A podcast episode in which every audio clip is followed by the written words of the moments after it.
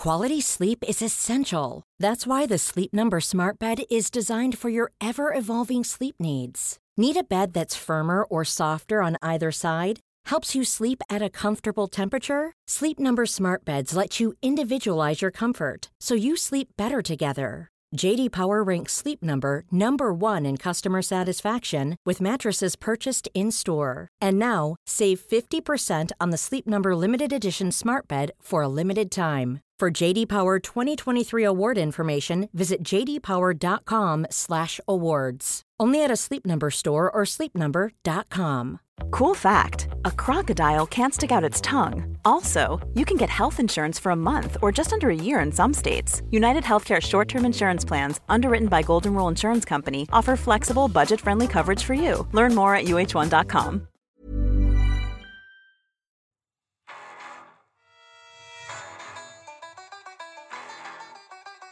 Hello, Egg Chasers. It's the Egg Chasers Rugby Podcast, the podcast about rugby that doesn't take itself or the game too seriously. This podcast, talking about the Six Nations that has now finished. Uh, JB is in his TMO shipping container on a French mountainside. You can hear him talking about everything besides international rugby on the other podcast, which is in your feed, and why you should hit subscribe. Uh, I'm Tim, and I'm with Phil. How are you doing, Phil? Hello, Tim. I'm doing okay. I'm doing okay. Apart from, I had a slight hangover this morning, nothing too bad. And at 7 a.m., Thomas kicked a full tub of white emulsion paint down the stairs, which promptly exploded. Oh wow! So- I'm, I'm, so, oh dear. so I, I was hoping to have a little bit of a, um, a restful morning, uh, and I had none of that. It, it, it could be worse. It could have been gloss. It could. have You're quite right. You're quite right. I, it's sense. I was, I was very sensible keeping the white emulsion at the top of the stairs, not the gloss. Yeah. Well, you've already taken the shine off for the dropkick Murphys, um, but Sorry, sorry. no, that's quite all right, mate. It's quite all right. But it, it, it was only fitting and right that we pay due deference and respect to Ireland Grand Slam champions 2023, world Yes. number one team, uh, and just what, just an awesome rugby team, Phil. They are. They are a hell of a team. A hell of a team. A hell of a um, performance right throughout the tournament, and no matter who was wearing the shirt as well, they they were absolutely superb from one to twenty three and or one to thirty five, depending on how many players actually played. They were awesome, and a bonus point win this weekend again, which Yep. means they they only dropped one bonus point all um, all tournament. And I can't, I don't know, I can't think of maths now in my head, but it was either five or six tries they conceded in the whole championship, which is incredible. Yes. Yeah, yeah. They're just a very, very good all round team. Um, and they, they really are a good all round team. Like they're, there's no area really where they have any significant weaknesses.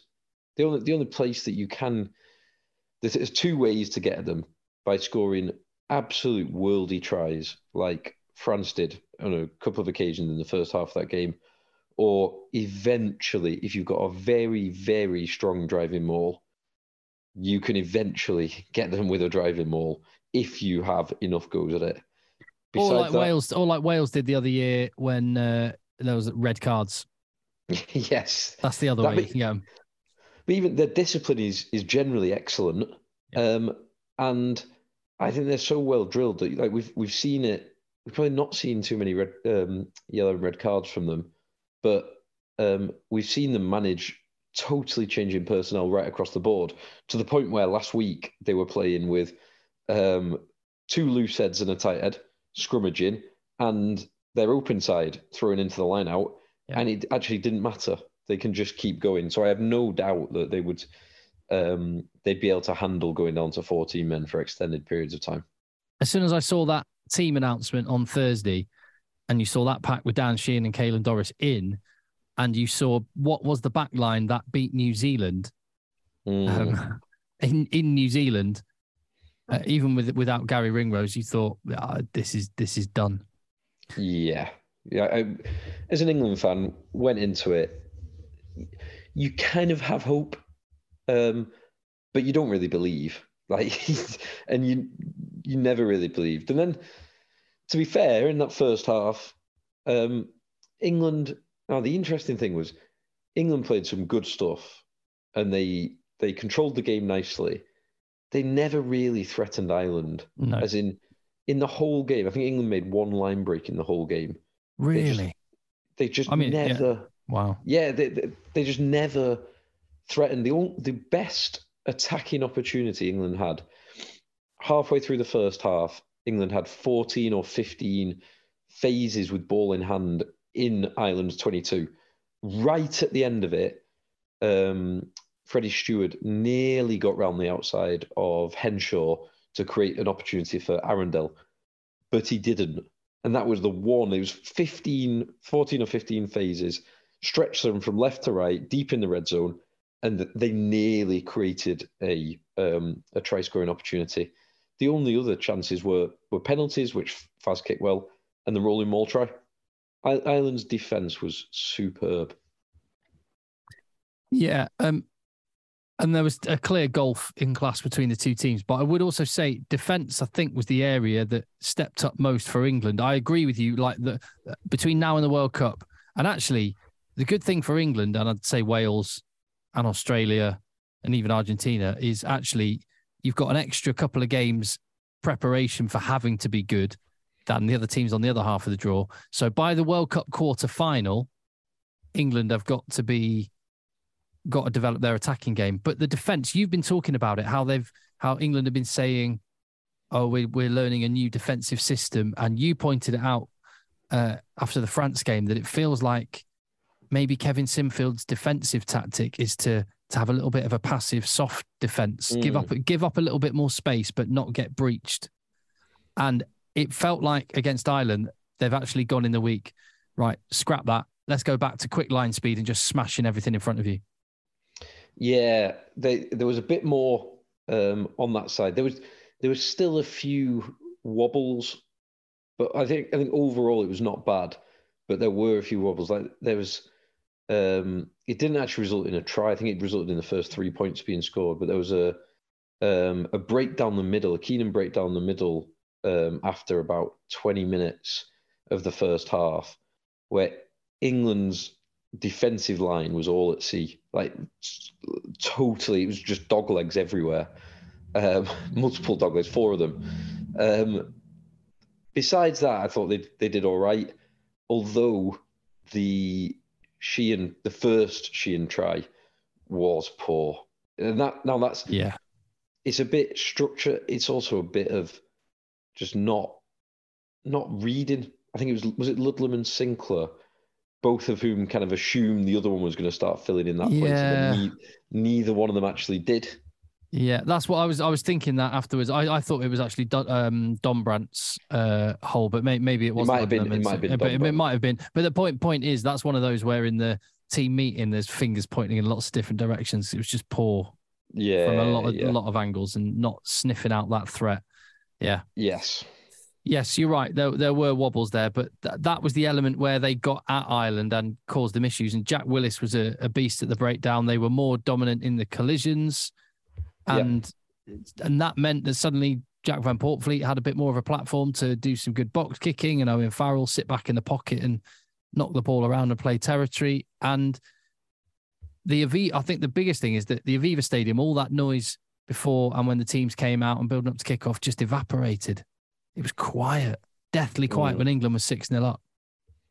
yeah, it went away, and then obviously second half, Fields of Athenry was being belted out when it when it became an unassailable lead. When Johnny Sexton um, slotted the conversion from the touchline for that third try, and it meant it was how many points? There were more than two converted scores ahead, and it was like that is it.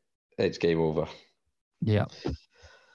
Dis- disappointing for an England fan, but there there are there are some green shoots. But it's all about Ireland. That that Ireland team was so so good, so good. Um, so fair play, deserving number one in the world, deserve a Grand Slam, um, and it will be very interesting to see how they go into the World Cup in what is a horrendous route to to the World Cup. Yeah. Uh, It, it really is. Um, uh, just, just, just on England, then, like just focusing on England for a minute. What were the green Hmm. shoots you talk about? Whether it's whether that's individuals, whether that's elements of the game. Um, I thought the scrum and line out have been good all tournament. Uh, the scrum at times, I think England won several scrum penalties Mhm. against a very good Ireland scrum. And when, particularly when um, Sinclair and Genge were on, I thought when um, uh, when Tom O'Toole came on, uh, that probably probably uh, coincided with Vunipola and Dan Cole coming on. I thought Ireland got the upper hand towards the end on in the scrum, but besides that, England won some some good scrum penalties, and generally their scrum has been better all tournament. Um, besides that, I thought um, Watson looked good. Yeah. This this weekend, um, with not much ball feeding off scraps, but his feet were exceptional. I think Freddie Steward has had a good tournament generally. I think um, Lawrence, it's a shame he got injured.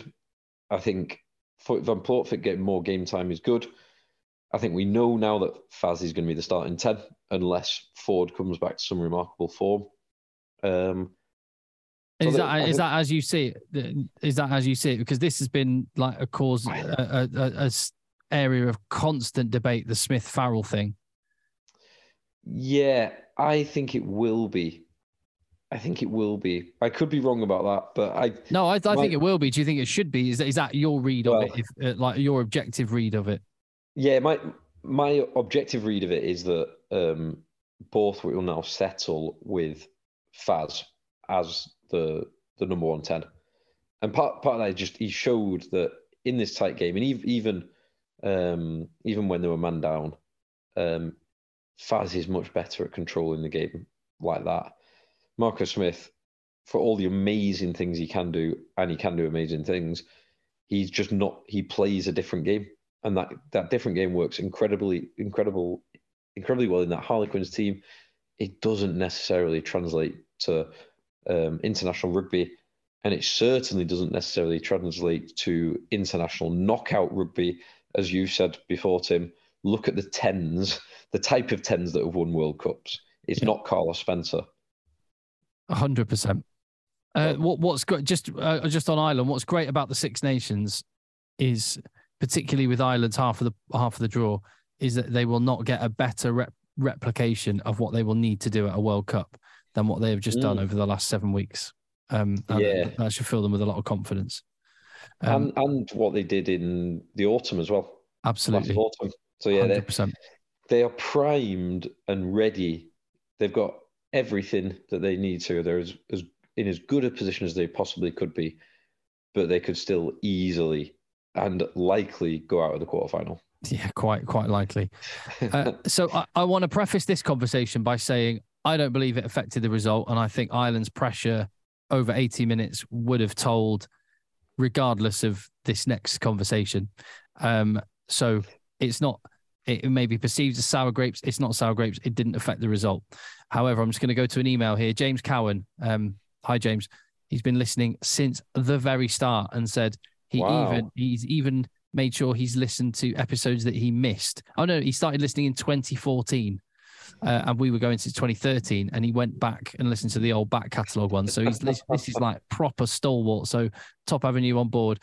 He says um, it's a lovely long email, James, which I, I'm sure you'll appreciate. I'm just going to skip to the big question at the end, but I very much appreciate your email. He says, um, so to the subject of my email, please in your Monday morning feed of international review, don't fall foul of the current rugby trend in agreeing this is a red card. The punditry at the weekend on air clearly had to rein it in, but I would love to hear what was said off air. And this is one of the reasons why I listen to your pod. It feels like I'm listening to honest comments on the game. If someone cares enough about the game to listen to a podcast about it, it's pretty obvious they're not the casual watcher that wants to be pandered to in how Steward deserved his red card and it didn't ruin the game and that it made it more interesting. So please let's stop dishing out um, red cards to be in line with. Anyway, you get the point. So James is pleading. Well, firstly, do you think the pundits were are, are uh, do what do you perceive, Phil? Do you think they do rein it in a little bit? Um, I I think they sometimes do rein it in a little bit. Not not all of them, um, but I think they I think they generally do. Yeah. I think Austin Healey's one who generally doesn't. He speaks totally freely and exactly how he thinks. I think many of the others uh, temper it.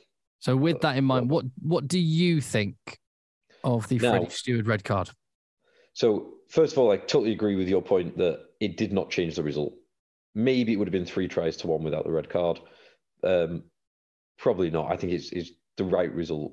Um, and it would have happened anyway. The red card is very interesting for me because I watched this in Talk H um, with no sound and we're chatting away and watching the game as, an, as, a, as kind of background.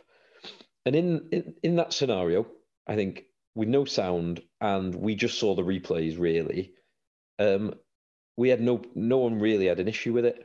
It's it looked from that like made contact with the head, shoulder to the head with with force.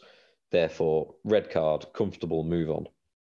Now I, I rewatched the game today, and I strongly think it is it should not be a red card, and I think it's the the thing that is incredibly frustrating. I I understand why I came to that conclusion yesterday on watching uh, replays with no sound, but I I quite strongly think that Jaco Peyper did not ask the question that I've seen other referees ask, and it's crucial in this scenario, which is play it again in real time, because in real time you see you see several things. You see a clear knock on. You see uh, Keenan dip to scoop up the ball. You see um, Freddie Steward like totally change his position to try and get out of the way. He's not trying to make a tackle. He's decelerating and, and trying to protect himself to be the so that the collision, if it happens, is the um, least worst collision that you can make of it. Um, so for me, it's not a tackle because he's actively trying for it not to be a tackle. There is a uh, it's a very dynamic situation. There is a clear change of uh, Keenan's body height and body position as a consequence of the the ball going forward and bouncing and scooping to pick it up. Therefore, as um, as harsh as it may be from an Irish perspective, when one of your best players goes off for a HIA and doesn't and fails it and doesn't come back, I actually don't think it should be foul play because it's not. Freddie Steward is not trying to tackle him. He's not trying to engage in contact. You have just absolutely nailed it in that last sentence. The, the, the, I checked this. The protocol that the referees go down, the very first question that they ask, has there been foul play? Hmm. Before you consider, was there contact with the head? Was there an et- effort to wrap the arms? Was there was it was it with force? All of those questions are supplementary to has there been foul play? Mhm. And that's where they got it bang wrong because the the the, the protocol, if being followed, should have gone, was there foul play? Let's have a look. No, that is not foul play. Move on. And I agree. And, and we have to have a place in rugby for accidents and for for um unintended, non-reckless bodies colliding. That You you cannot litigate and mitigate for that in in every circumstance, nor should you even try to. And when you try to, you you just get things which I, I think in the cold light of day, most people that play rugby or have played rugby, mo- the majority, not everybody, but the majority of people would come to exactly the same conclusion that you and I came to, Phil. Yeah, and I think uh, another thing that that we've talked talked about in the past is what's the learning point? Like, if you do, if you actually want to change behavior, as you know, is a phrase that JB um, hates, but the, a phrase that he likes is incentives. Yeah, well, Like, that's why you- that's why we're told the law changes and all of this came in. yeah, yeah, yeah, it is. But if if you want to incentivize kind of good behavior, for want of a better phrase, what is the what's the learning, or how do you change? Like, this is not a behavioral change. He's actually trying to get out of the way. Freddie Steward, when you look at it in real time, you look at his actions and look at how fast it happened. He is not trying to make contact. He's trying to And- get out of the way. And the spill of the ball and Keenan like reaching yeah. down to try and pick it up, all of that. Uh, you you cannot predict these things. So there's there's this duty of care argument and stuff that like Freddie Steward is is a rugby player on a rugby field, and the, again, the, that that Eddie Stevens phrase I keep using: the risk is the reward. If there wasn't the risk of accidents happening and someone getting hurt, and I hope Hugo Keenan's well, and Mhm. uh, and I hope he was able to join in with the celebrations and everything yesterday because he's, he's been he's been absolutely brilliant. But if there wasn't the risk of something like that happening, we wouldn't the game wouldn't be nearly as compelling as it is. So Yeah, I'm, Yeah. I'm, I'm absolutely fine with that being if if it should be classed as a rugby incident in my mind. Um, fortunately, it is a, a rare, it's a very rare scenario. Fortunately, because it's a it was a horribly nasty collision for Keenan, but also red cards like that are irregular and rare. Yeah. It's not like the, we're not going to see ten of those a game. No. Um, but it just it really felt like it was the wrong result, and it is it will be interesting to see how this is dealt with, because we've seen like when Wayne Barnes gave Uini Antonio um, a yellow card for the Robbie Herring hit, and then that got upgraded to red. We've seen things go that way, probably because there is, uh, and rightly so, in um, for many reasons, there is a focus on um, head contact. It will be interesting to see what is done here, um, whether it's maintained as a red card or rescinded, because Uh, there will be a disciplinary Yeah. proceeding on it. That that will be a really interesting uh, test case that comes out.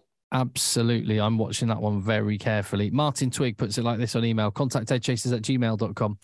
He said, many, many will be saying game's gone soft after the steward red card, but it's not the real issue.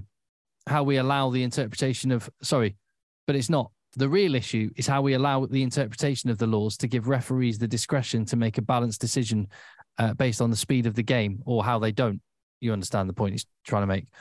Uh, I'm not sure the current referee protocols are reflective of um, or understanding of the game in real time, which is kind of echoing the point you made, which is, um, and it's when you, it, I understand it in theory makes things more consistent when you have, you reduce things to a flow chart. But unfortunately, when you reduce things to a flow chart, you do simplify nuanced, complex situations, which no two circumstances are the same. So it's that it's that Mm. redu- reductive versus specific and emp- em- empathetic way of viewing it. And and I, I I I would like, but the problem is with Jaco Peyper is if he hadn't have given that, we don't know how. This is this is why I'm with you, Phil. I want to watch what they do because had he not given it, he might get absolutely hammered for it by his by his superiors. yeah, quite possibly. Um, it, and you never know. And I've seen on Twitter. I normally try and stay away from Twitter, but incidents like that, you, it's, it is interesting to gauge the perspective. And there's there is a lot of uh, polarization, as you would expect on Twitter. It's not Mhm. not entirely surprising. There's a lot of people saying, "Of course, it is a red card, you absolute idiots," and a lot of people saying, "Of course, it is not a red card." Or well, I actually think that the side that is saying it's not a red card is generally a bit more understanding and nuanced than, "Of course, it's not a red- a red card, you idiots." It's there's people putting forward sensible, logical arguments, like I hope we've tried to, um, but you still get the people saying, "Of course, it is a red card." Yeah, um, we will very much see what they do. Just Uh, just on the just yeah. on the risk um, piece, did you see the lawsuit recently from women's rugby? No. So it's, it's a few weeks ago. Um, really, really, so absolutely awful case. Awful. A, a, a woman from playing rugby is paralysed um, as a consequence of a, a horrendous tackle. The there's I've, I've oh, it's it. like it's like civil. It's, it's like um actually been prosecuted as a criminal matter. Is it is it that one, or am I cr- crossing wires here? It- Don't worry. Yeah, carry it's on. not. It's. I don't think it is a criminal matter. Um, I think it's. Um, I'll I'll send you the judgment. If judgment fascinating, fascinating. Um, I'm fairly certain it's not a criminal matter. Um, but it's the, the the whole thing. The whole read is fascinating. It's really worth reading, not least because um, Tony Spreadbury, um, former international referee, um, doesn't do particularly well. Um, for the defendant as an expert witness for the defendant. That's quite interesting to read um, that side of things. But the other interesting thing is, is it frames what we mean by risk quite nicely. And I can't remember; it's a few weeks since I read it. Um, I, will share it with you after this, Tim. It's definitely worth reading. Uh, it frames what we mean by the risk that we take when we go onto the field, um, because the tackle that's made is so it hinges as whether the case hinges as to whether it was a legal or an illegal tackle. And if it's a legal tackle, you take the risk of playing the game within the laws. If it's an illegal tackle, you you don't accept the risk of people doing illegal acts on the field. And it frames mm. that acceptance of risk quite nicely. Like it seems quite quite obvious, but um, you you only accept the risk of the laws as they are written as you go on to play and as you understand them. Like for example, a, a really clear example would be if someone puts a crowbar in their forearm, um, forearm guard, they've got a, a metal bar in there and hits you in the head with a crowbar. You don't accept that risk. That's not a risk that you accept by going onto a rugby field. So that is that would be a um, clearly um, both illegal on the rugby pitch, but also illegal in a court of law act. Um, whereas you do accept the risk of the known laws as you play it. I just thought it was a really interesting case to kind of frame that far better than I have done in my explanation now. No, no, I'll, I'll, I'll say that. No, I'll absolutely check that out. Um, I will um, just summarize, just rattling off a couple of things off my head before we depart from uh, Ireland v England. We've we've talked about how brilliant Ireland were, and, and they were. I um, I just I love how I love the different types of players they've got. They've got the the, the real classy ballers, and like just in their pack, you've got Dan Sheehan, who's like a modern mm. 2023 proto, prototype of a player, just awesome. And then you got Peter O'Mahony, who's so old school and belligerent. And, and when because actually there was a lot of defending that Ireland had to do, and he was just he didn't do a lot ball carrying but he was just an absolute nuisance. I I just kind of love those different textures and different characters they've got. They seem to sort of have someone that ticks every type of box. Caelan Doris, just an awesome, like all the hands, explosive, and then you've and then you've got yeah, then you then you've just got these absolute tough workhorses. It's, it's great. Yeah, it, it's it's a really I've not thought about it in that way, but they have got some kind of extremes. Like Peter O'Mahony Jack Conan is old school. Yeah. Tadhg Furlong is old school. Yeah. Um, Andrew Porter's kind of modern in his in the fact that he's massive, but he's a more old school player. Whereas Caelan Doris, Doris Sheehan, Dan Sheehan, who's been brilliant by the way, Sheehan yeah. is superb. Um, Van der Flier in the in the forwards, like Aki McCloskey, and then you've got Henshaw and, Hensh- Ringrose. Well, Hen- Henshaw's probably slightly more of the old school, but he can yeah, do a bit of both, can't he? Yeah. But like, look at the two wingers. Mm. Um, James Lowe, big and route one with a massive boot, and Mack Hansen, who uh, he punches above his weight, doesn't he? Yeah, I've not always been Mack Hansen's biggest fan because he kept out. He got selected over Robbie Balakoon, and uh, maybe I've maybe I've held a grudge uh, for a long period of time as a consequence of that. I cannot deny how well he's played, particularly the last two weeks. I think he's been absolutely sensational the last two weeks. He is a much better player than I probably gave him credit for. Certainly than the Brumbies or Australia gave him credit for. Yeah, fair, fair point. Um, and it, him and Keenan, uh, Hugo Keenan, they're just they just kind of effortlessly glide and have got lovely hands. Whereas someone like James Lowe or Bundee Aki is more route one, more yeah. more bigger, stronger, more explosive, but um, very much one more one dimensional. Yeah. As for as for England, I um I hope this puts the Farrell Smith debate to bed. Whilst England weren't brilliant, and Owen Farrell actually the attacking game needs a lot of work. I think actually there's there's a foundation of non-negotiables you have to have, and you have to have a tough attitude. You have to have some rugby smarts and you just have to be tough to play international rugby. And, uh, and Owen Farrell not only did all those things, I actually thought he was a fantastic leader in a way that mm. that and maybe it needed to see Ellis Genge doing it for an hour last week and then Owen Farrell do it again in, in a difficult situation like that to, to sort of realize that no, yeah, he, he is he's one of those guys that goes and has a little moan at a referee sometimes. And mm. in the past, people have just fixated on that. But almost absence makes the heart grow fonder. And Owen Farrell not starting, not playing in that hour, and then you see him goal kicking and doing all of the fundamentals, and it's just.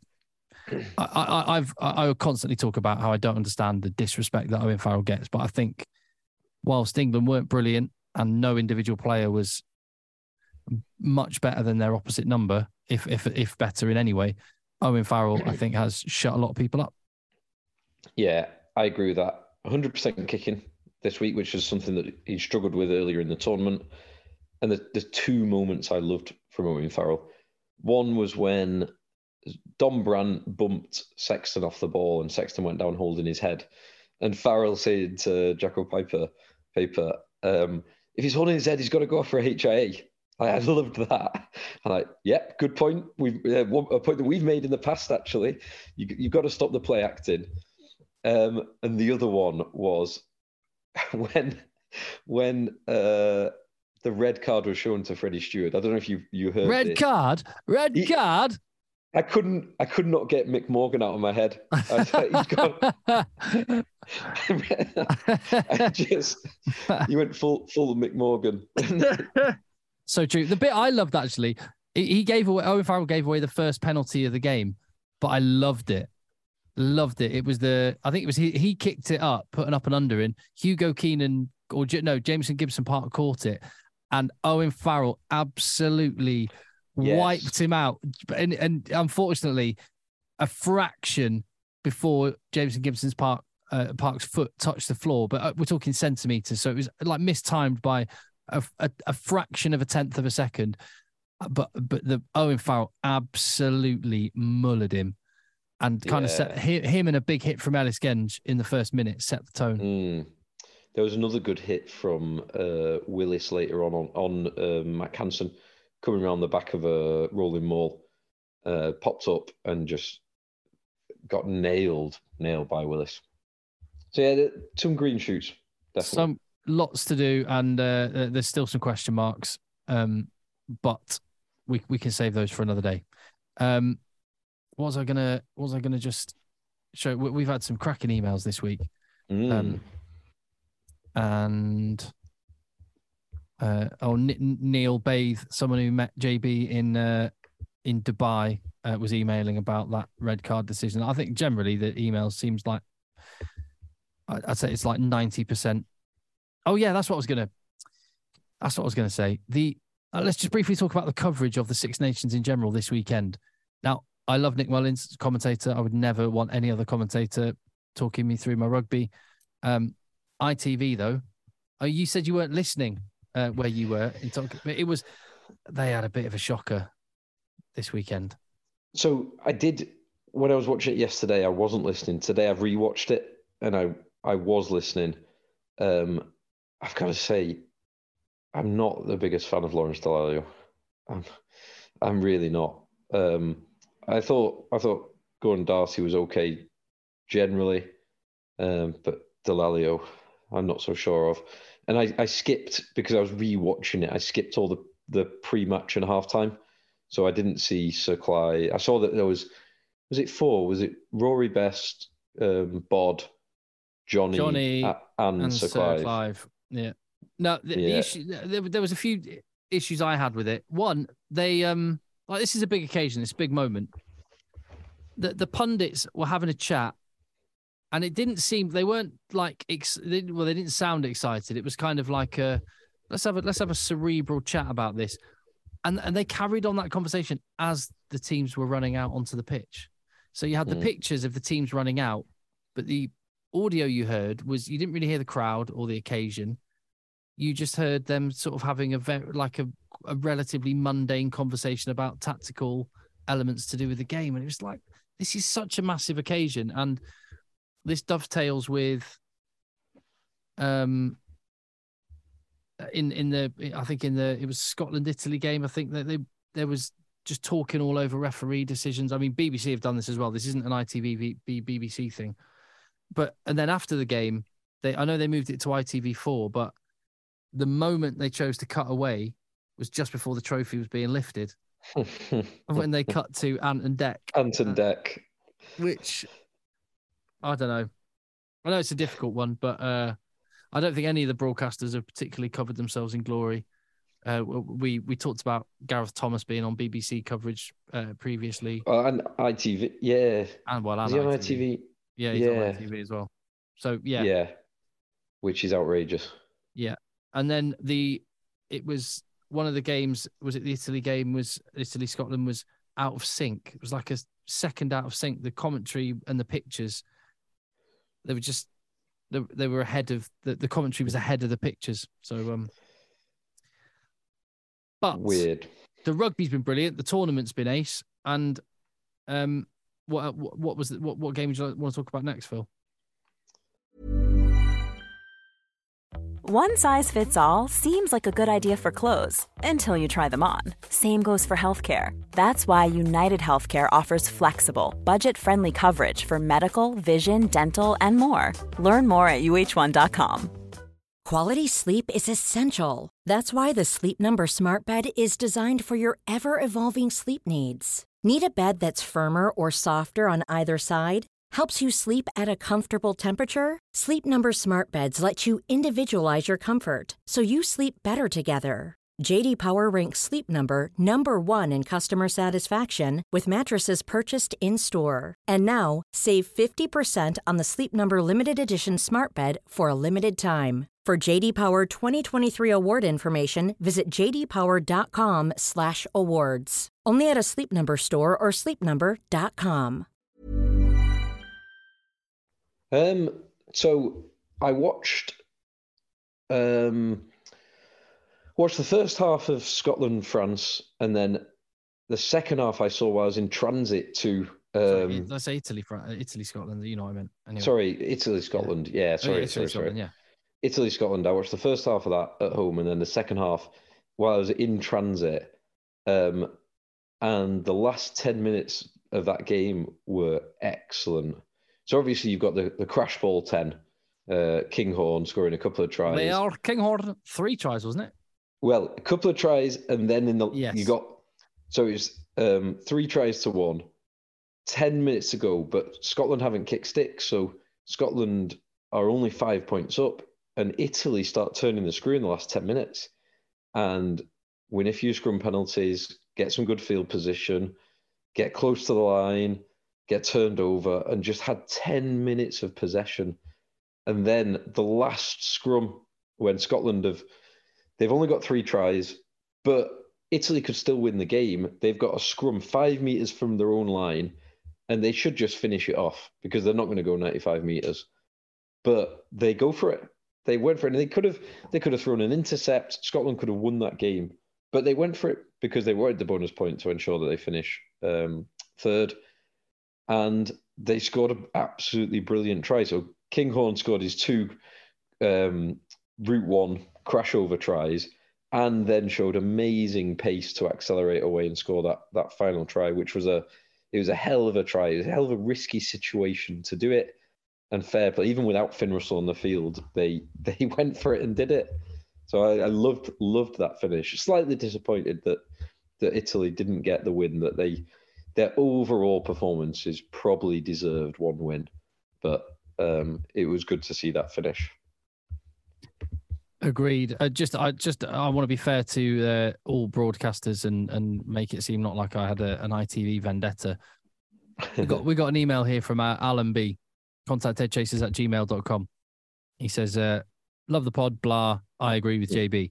Have you noticed, as I have, that the BBC commentators have been calling Morisi Menoncello for the whole first half? Menoncello is on the team sheet as 12, but it's definitely Morisi wearing the 12 shirt. I think they've figured it out now. Only 60 minutes into the game. it can happen. It, it happens to the best of us. we've all, we've, us. we've all called uh, players, people the wrong names at times. Yeah. Or even even called the wrong games, the wrong teams. Yeah, so, right. uh, and uh, we we got an email here just before we. Uh, uh sorry, because uh, much like you, because because of the um the Toc H match, Hmm. It actually wasn't a conventional Super Saturday where I was again partly because Didsbury Toc H do not have their first team pitch next to the clubhouse, so you can be in sight of both a big screen and the pitch, which is very Yeah. disappointing. One of, Um, one of the few weaknesses of Didsbury Toc H. yeah, well, that and the pitch is being on a floodplain, so Yes. when they need to open open the floodplain, you can't play rugby there anymore. Uh, but aside from that, yeah, great club. Um, got an email here from Charlie, who says, uh, "Hope all is well on the pod, and commiserations to Jane B on his recent election results. Check out the other podcast for information on that." Mm. He said, "I was watching uh, George Gregan on a recent uh, alternative grassroots podcast, and he rattled off a couple of stories about Byron Kelleher, which were quite amusing. I decided to go on Wikipedia, his Wikipedia page afterwards, and I stumbled across some gold. He just he's posted us a little picture and says, "You're welcome." And do you know much about Byron Kelleher? Other than he, I just- think, he was a massive unit of a scrum half. yeah, I think I've read his Wikipedia page before, and there's something to do, I'm going to say something to do with a uh, niche actress. Am I right? Is that Yes. Well, so clearly someone's that Uh, Byron Kelleher is both um, well known enough that some that, that he has a Wikipedia page that that people can edit, and not famous enough that anyone would go and correct the edits that people have made. So Byron Kelleher, maybe it's been changed by the time you read it. So I'm glad there's a screenshot here. Uh, it says during Kelleher's formative years at Otago High, Boys High School, he was a champion sprinter, obliterating the regional record for 100 meter sprint previously held by Peter Snell. I can believe that's true. Next sentence. Fable has it that before competing his dash, Kelleher outstretched his arms in celebration. Usain Bolt would go on to record, uh, go on record to quote this moment as the inspiration for his premature celebration in the 2008 Beijing Olympic Games. so? I've just got onto his Wikipedia. So that that is actually linked, as in that statement. Everything needs in Wikipedia should be referenced. That statement is referenced. I can't believe it will. This ref, I'm clicking on his on the reference to it. There is absolutely no way reference from the from the Washington Post contains any reference to um, Byron Byron Keller. So let, let me just confirm that with a quick search. Uh, Byron, no zero of zero of zero references. Yeah. So yeah, that is that is clearly made up. It, it, mention, it mentions that Kelleher met uh, in 2004 an American uh, adult movie star, Ashley Spalding, better known as Kaylani Lei. Um, they reportedly crossed paths in a hedon- hedonism resort in Jamaica, then dated and lived together until they split in 2006. The Independent called them a raunchy Antipodean uh, answer to Posh and Becks. And again, that's got a reference, which I don't, which obviously is not a genuine reference. Well, so that one I've have heard that before, and I can't remember if I've just heard it through uh, Wikipedia or if that one actually. I think that one might actually be real. I think, but let's let's keep. Is there any more from your side? Uh, yeah, Kelleher's rumored to have had a torrid love affair with the American pop star Pink. Now that I find as being less likely, and looking at the uh, looking at the reference to that one, or the link to that one, yeah, it just links you to uh all the All Blacks 2007 fixtures. Oh, there you So go. And and so, as, that and then one is not right. and then after talking about the Pink uh, love affair, it said Graham Henry uh, actually tested Kelleher for his testosterone levels as his behaviour in training was primitive and raw. Again, I suspect that is not not real.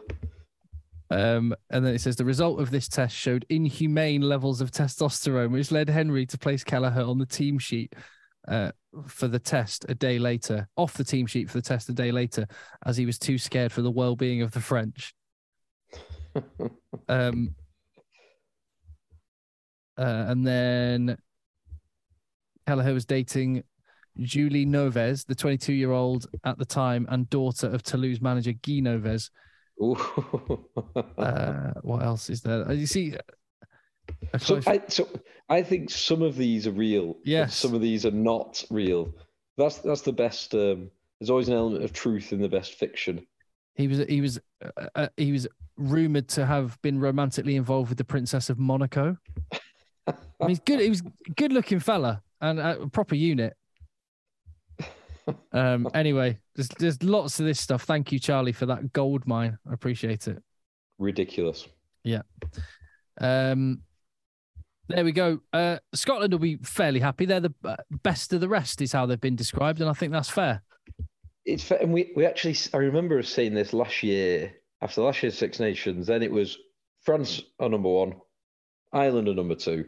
Then there's quite a considerable gap, and then you've got everyone else, and that has not changed.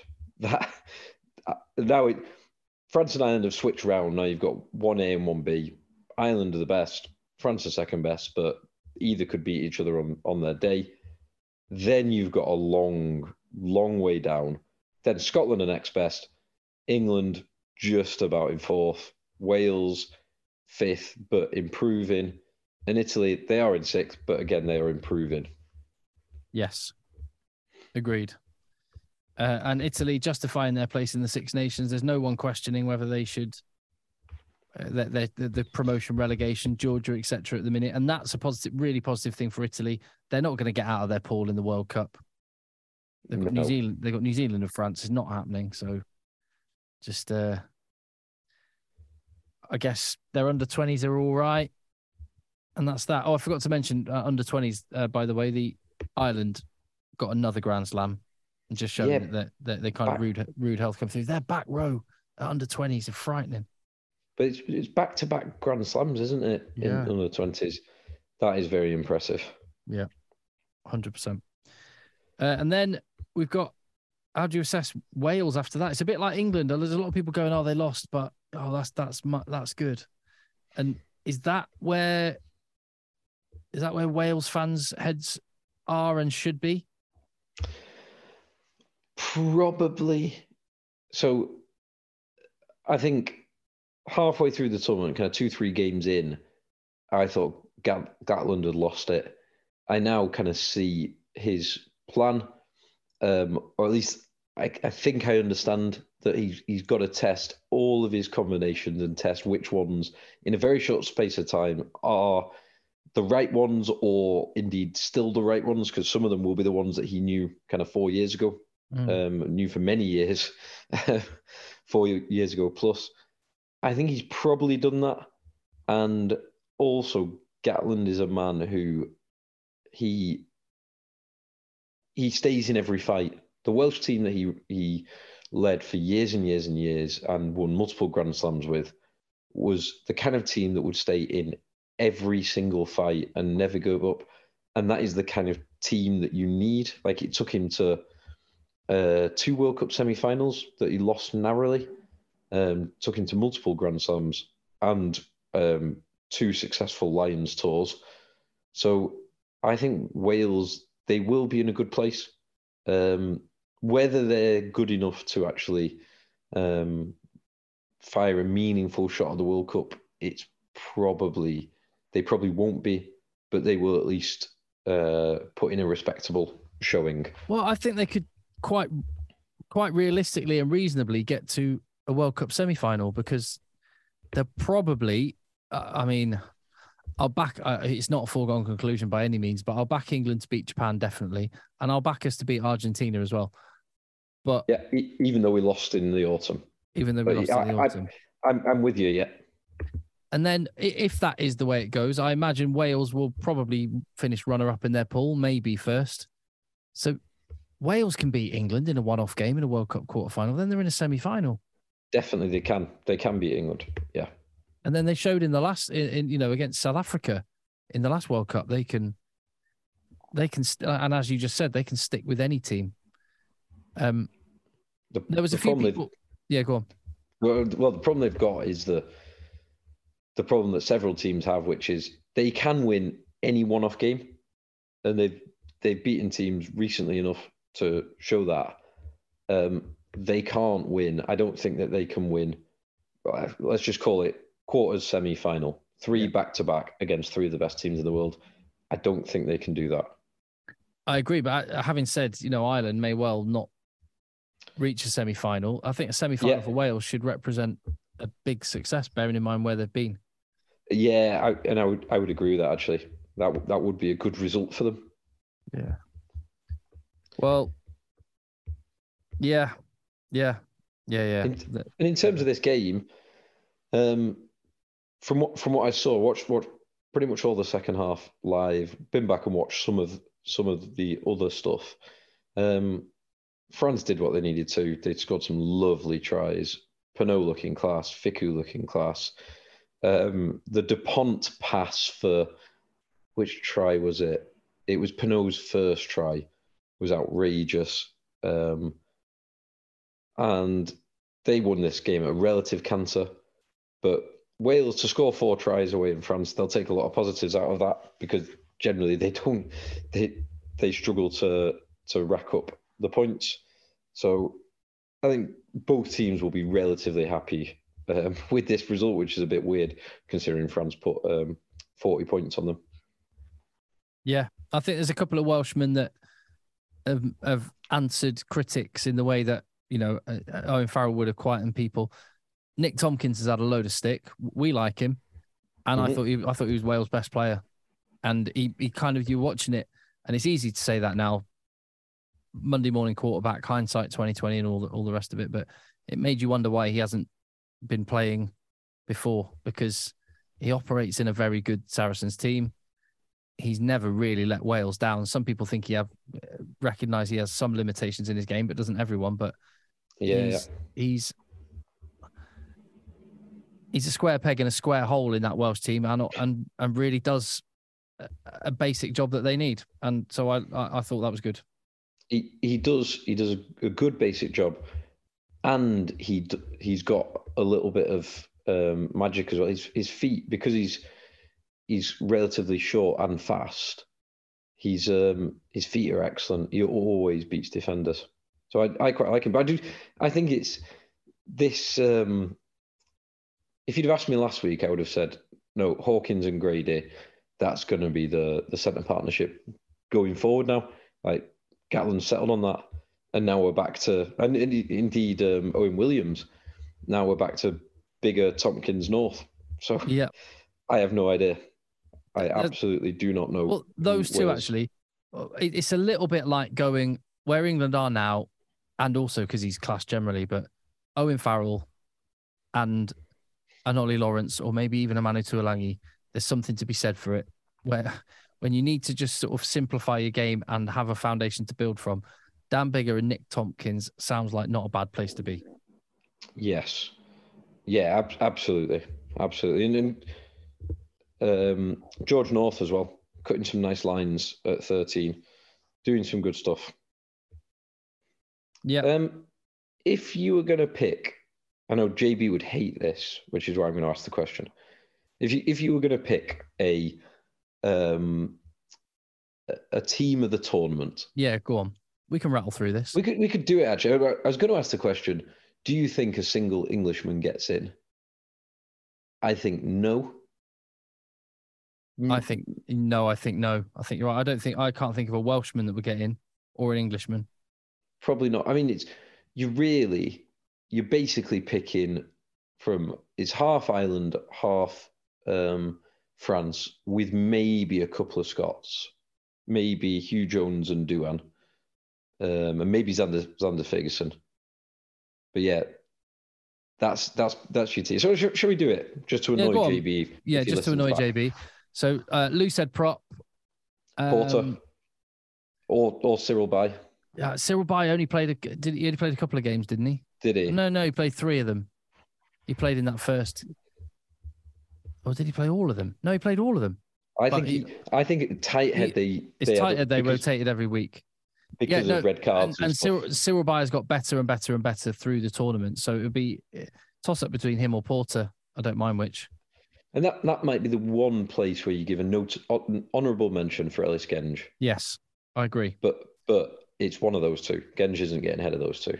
Uh, Hooker, did Dan Sheehan. Sheehan do enough in two games to mean he has to get it? I think he did. I, I think he did. I I I think Sheehan. I, I think he would be starting for the Lions if there was a Lions test tomorrow. Hundred I think percent. he's and he is. I I, I thought a few years ago when he first started, probably only two years ago. I remember him playing against France, and I thought, God, maybe he's maybe he's a bit lightweight for an international. He's not. He's just class. He can do absolutely everything. Yeah. Um, and more. He's one of those like hooker pluses where he Yeah. does all the basics just as well as anyone and can do more. Yes. Tight head prop. I, I would find this one tricky. There hasn't been a standout tight head prop. No, I'd probably go for Zander Fagerson, but um, he missed a couple of games because WP Nel played. Um, This might be where England come closest, not because Kyle Sinckler was brilliant, but because there's no one really that was great. yeah. Still- I Uh, don't, still don't think I'd pick him though. no, I'd I'd probably go for Fagerson. Yeah, but- I'll go with that. Tadhg Furlong was only there for a couple of games and wasn't actually brilliant. yeah. Fin- Finlay Bealham played well when he played. Torre Tool played well when he played. I can't give it to any French tight head because No. of all the bad things that they've done. Yeah. Um, Yeah. So, yeah, right, let's go with Zander Fagerson then. Done. Fagerson Um, second row, easy to pick Thibaud Flament as one of them.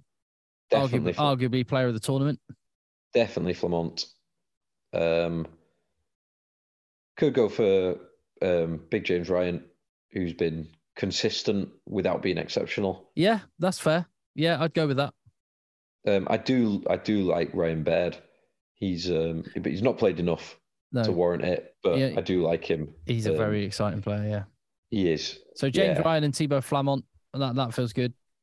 Uh, by the way, I didn't mention it in the um, England roundup before, but Dave Ribbans looked good for England, and potentially to the point that, honestly, if if it wasn't for the all the incredible games he's had in the past, I think on merit, Ribbans Chessum might be might deserve to be England's starting locks. Yeah. Now, do you have any insight in, in, as to what's happened to Johnny Hill? Because he was a mainstay for England. Yeah, into Lion. Lions two years ago. Um, he's got a lot of experience. He's prime age, um, and he's he's not he's not injured. He's fit and playing for Sale Sharks and playing pretty well. Like, It does. It seems for whatever reason, Borthwick does not like him, does not want him because you've you've lost your starter, bringing in Ribbans, who is off to France, and so as things currently stand, will not be available um, post World Cup. Yep. For someone with all that experience, so it just seems a bit strange. It's a great point, I, d- I've no insight whatsoever. No. Mm. Um, that will that's one put a pin in that one. Come back to it. Right, back row then. Right, got to have Ollivon. Got to have Caelan Doris. Got to have Van der then- Flier. Yeah, you probably do have to have Van der Flier. But then I think Alldritt had some amazing games. I think he was quite quiet at the start. He incredible was- against England, decent against Wales, but yeah, he was poor. Yeah. but not not poor, but quiet. That's the right way to put it. Um, Quiet, the- yeah, what- and what's he the- got brought off. He got brought off after 12 minutes against Scotland, which obviously that's not his fault, but that, Yeah. just a, it was a weird move. what was the? Uh, oh yeah, that's right. What was the? Um, which one of the Cannone brothers is the number eight? Yeah, the number eight one. Um, I Is it Lo- can't- Lorenzo. I think it's Lorenzo. Uh, it's Nic- Nic- Nicola, Nicolo and Lorenzo, but I think Lorenzo's the number eight. Him, he he was good. he is really good. good. He is good. That, that's a good shout, definite. And um, honourable mention mention for Negri and Lamaro actually. Yeah, That Italian that Italian back row is good. It's Um, legitimately good. And Matt Fagerson was brilliant in the first game, but then obviously injury. Um, Yeah. uh, So uh, I'm going Doris at eight, Van der Yeah. Flier at seven, Ollivon at six. Yeah, very very very happy with that. All right, cool. Scroll. Nine, scroll- oh, uh, nine yeah. is right. it, it's laughable to even debate to even discuss it. Let's just move It's- on. And, and just just just on Dupont for a second, I, I think we talk about our players world class and they- they world class. It's Dupont is he needs to have a subcategory all of his own because he is beyond world class. Yeah, I, I think he is. I think he is the single best player in the world at the moment. He might be the best nine to ever play the game, in, including greats like um, George Gregan, who you mentioned earlier, um, and Joost van der Westhuizen and all like he he is outrage. He's redefining what a nine should do in almost every single category. He's He- outrageously good. and it, he is not. It's not beyond. Bear in mind how young he still is. It's not beyond the realm of possibility that he that we are watching the greatest rugby player of all time. Yes, yeah, yeah. You, it's such a remarkable thing to say. Um, one thing I would be maybe not concerned about, but he plays a lot of rugby because Mhm. he's so important, because he's so good. You would worry, and he plays every game 100 miles an hour. He's incredibly physical for a nine, um, which sounds like a bit of an oxymoron, but he isn't. I just he's incredibly physical. Like ignore the nine part. He is just an incredibly physical player. So I would, I do worry that maybe he does need a little bit of um, like looking after. Yeah, But-. He's a he's a hell of a player. If he's playing this well, like it just doesn't matter. But you might look back and think, well, maybe we should have uh, protected him a bit more. Uh, fly half. The the contenders are Finn Russell, Romain Ntamack, Johnny Sexton. That's it, Probably really, isn't it? Probably Sexton, because Wales have rotated, um, England have rotated, uh, and Italy have rotated because they've had uh, Garbisi and Tommaso Allan. Finn Um, Russell's been great.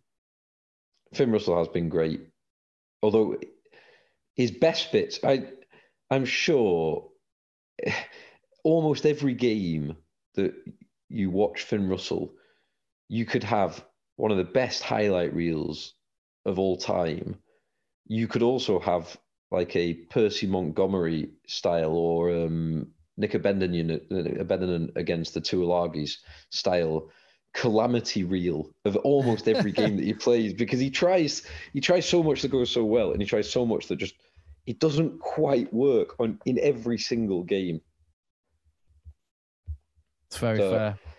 I, I would go Sexton. Yeah, I'll go with that. Centers. Um, is there a sh- is there a shout here for a dual Scott selection? Tuipulotu and Jones. I think they should both be named, definitely. Um, partly because I think Ireland have rotated so much because of injuries. Uh, and that's is credit to Ireland. Just And how, Dante looked great when he came back, but he's only been back for a couple of games. Yeah. Now, I think Fickou should be in there. So I would, I would probably, and this has happened in the past. I don't think he played there in this tournament, but he's played twelve in the past. So I would actually have Fickou and Huw Jones. He did play twelve in this tournament. Did he? Yeah, he, I think he played twelve against. Uh, oh no, Moefana did. Mo, was Mo yeah, Afana. Moefana played lined up Yeah. at twelve or Yeah, war, right. he wore twelve. Yeah, so uh, Fickou and Jones. I like that. They'd be my now. Twelve. Here's a point that I wanted to make, and I saw you probably saw the stat, the yak stat this week. The which players made I we, we call it yak yards after contact. It wasn't badged as that, but it was yards in contact basically. Who made the most meters um, in the tournament in the first four rounds um, in contact, or certainly from contact having been initiated? Did you see who it was? I'm guessing it was an inside centre now. So uh, Big Stew. No, no, it, it wasn't an inside centre, but it got me thinking that maybe he could solve an, a long-standing inside centre problem. Hmm. So it's one of the England Freddie Steward. No, uh, Yes, Freddie Steward. really? Yeah. Now I know you've spoken before about uh, moving Tommy Freeman to twelve. Yeah. What's not to like about Freddie Steward? Like England, England have far more back three players than they do inside centres. It, it's almost too obvious, particularly when uh, Barrett is playing 12, playing well for the Hurricanes and will probably be starting for the All Blacks as he has done in the past at 12. And Jordie Barrett is certainly in stature and ability not too dissimilar to um, Freddie Steward himself. That's very interesting. I see. This is where I like the the Irish model that they've got their their game because when if they when they do have a positional issue, in fact, Robbie Henshaw is is the, the best example of it. He was a fullback when he started, Mm. and it was actually the Ireland head coach. I think it was Joe Schmidt who said to Pat Lam, "We see Robbie as potentially solving our inside centre issue. Can you play him at 12? Mm. Connacht get a bit of money from the IRFU. They're incentivized to try and help the national team. And so Pat Lam said, sure. And they moved him from fullback to 12. Yes. Now this this would be even this would be impossible to do partly because the clubs are alone to themselves, but also because actually maybe the maybe two of the next four best um, potential 12s in England also play for Leicester in Dan Kelly when hopefully he's not injured and Guy Porter. So it's it's not going to happen. So basically what I'm saying is Freddie Steward needs to leave Leicester uh, and play 12. I'm up for it. And, and I want I want to see I'd like I want to see Tommy Freeman at 12 as well for the same reason you said we've got so many back three players that Tommy Freeman is awesome and not needed. So Yeah. play 12. Now, didn't am I making this up? Didn't Jason Robinson once wear 12 for England? Oh, he did. Was it against Italy? I'm I'm certain in about That rings a bell. 2006. Yes. or Oh my good. Yeah, you're so right. Um I need to look that up. yeah, he definitely I'm almost certain that happened. Yeah. He, I think he might have skipped the side when he did that. Maybe, yeah. Uh, Jason Robinson inside center. Let me have a look. Jason jinxed the way to create a new dimension. This was in 2004, post World Cup win. I'm looking forward to Jason Robinson being offered an above average, uh, blah, blah, blah, blah, blah. Yeah, yeah, against Italy in the Six Nations. Yes. Yeah. There you go. Mm. Um, right. So we got our centers picked. So we just got back three to select then. Yeah. Um Damian Penaud's on one wing. definitely Penaud. It's now Penaud and Duhan are probably obvious choices. Um, I think Mack Hansen's been excellent. And James then Lowe's been good before, except for the England game. He didn't have a good game against England, but he has been good the, the whole tournament. He has been good all tournament. Um, I think the two the two prime fullbacks in um, Keenan and Thomas Ramos have both been excellent. Both been really, really good. Yeah. Fre- Freddie Steward has been very good under the high ball, obviously, and very good at crash ball. Hint, hint. Play him at twelve. Um, yeah, I'd probably go Penaud, Duhan, and uh, I'd probably go Ramos, but it coin toss between Ramos and, and Yeah. Keenan for me. Keenan started brilliantly. Ramos finished brilliantly. I could go Yeah. with either. I could go with either. Let's go Ramos. Yeah, Would you? Would you go? Oh. Would you go Duhan? I think I would do. Ridiculously good against England. Always a And he- just beats so many defenders. yeah, you're right. Let's go for Duhan van der Merwe. So our, our 15 is um, Porter, Sheehan, Fagerson, Yeah. Ryan, Ollivon, Van der Flier, Doris, Dupont, Sexton. Uh, if we're going through the numbers, Duhan, Fickou, Jones, Penaud, Ramos. Perfect. I love it. And even better, because if JB's listened to this, he would have hated every second of it. exactly that. Hello, JB. We know you're listening. Like that is that. It's like Howard Stern um, always used to say on when he was a radio presenter that um, the people that liked him listened for one hour a day. The people that hated him listened three hours a day. I love that. And that's why the podcast has been so good with JB on it. but yes, incredible. Uh, Phil, that's been a pleasure, mate. I've absolutely loved this Six Nations tournament. It's been one of the one of the best I can remember. it's fascinating, especially because in the World Cup year, you've always got the looming large what is going to happen in in six months' time. Yeah. I did. I found it interesting listening to um, Steve Borthwick. God, I can't remember if it was his pre-match or his post-match this week, but it, the point he made was he's had so so little time. He had a week with the players in January, and then he said he basically in tournament he gets one train one big training session with the guys a week. So he's had five big training sessions, and at times some of his players, like for example Jack Willis, who's starting open side for most of the tournament, has been uh, yo-yoing back for, um, to Toulouse or the weekend. So before the weekend before the French game, he was playing in Paris for Toulouse against Racing on the Sunday night. He was then up at 4 a.m. to travel back to the UK, back back to England, to Pennyhill Park, presumably. Um, and then a f- only a few days later, back, uh, well, it was at Twickenham, but back playing against Frenchmen. Yeah. Ridiculous. Yeah, that is ridiculous. that's that is unusual for an Englishman to have to do it. Obviously, it's more usual for Finn Russell, um, for example, or Dan Biggar to be doing that kind of thing. Indeed. Right. Thank you very much for all your uh, all your emails, your messages. You can find us patreon.com forward slash eggchasers if you appreciate the fact we're there for you every single Monday morning, 52 weeks of the year. And um, well, yeah, we'll we'll keep making the podcast. Other people will just pack up shop now to the World Cup, all the World Cup warm ups. Um, we'll be here for you every single Monday morning. Nice one, Phil. Cheers, Tim. Top stuff. Right, I'll get that. I'll get those all uploaded, mate. Wonderful. I'm Good gonna make- stuff. I'm gonna I'm gonna end this so I can get cracking on that now. I'll uh, Yeah. speak to you soon, bud. Have a good week. Cheers, Tim. See you. In Bye. Bye. Planning for your next trip?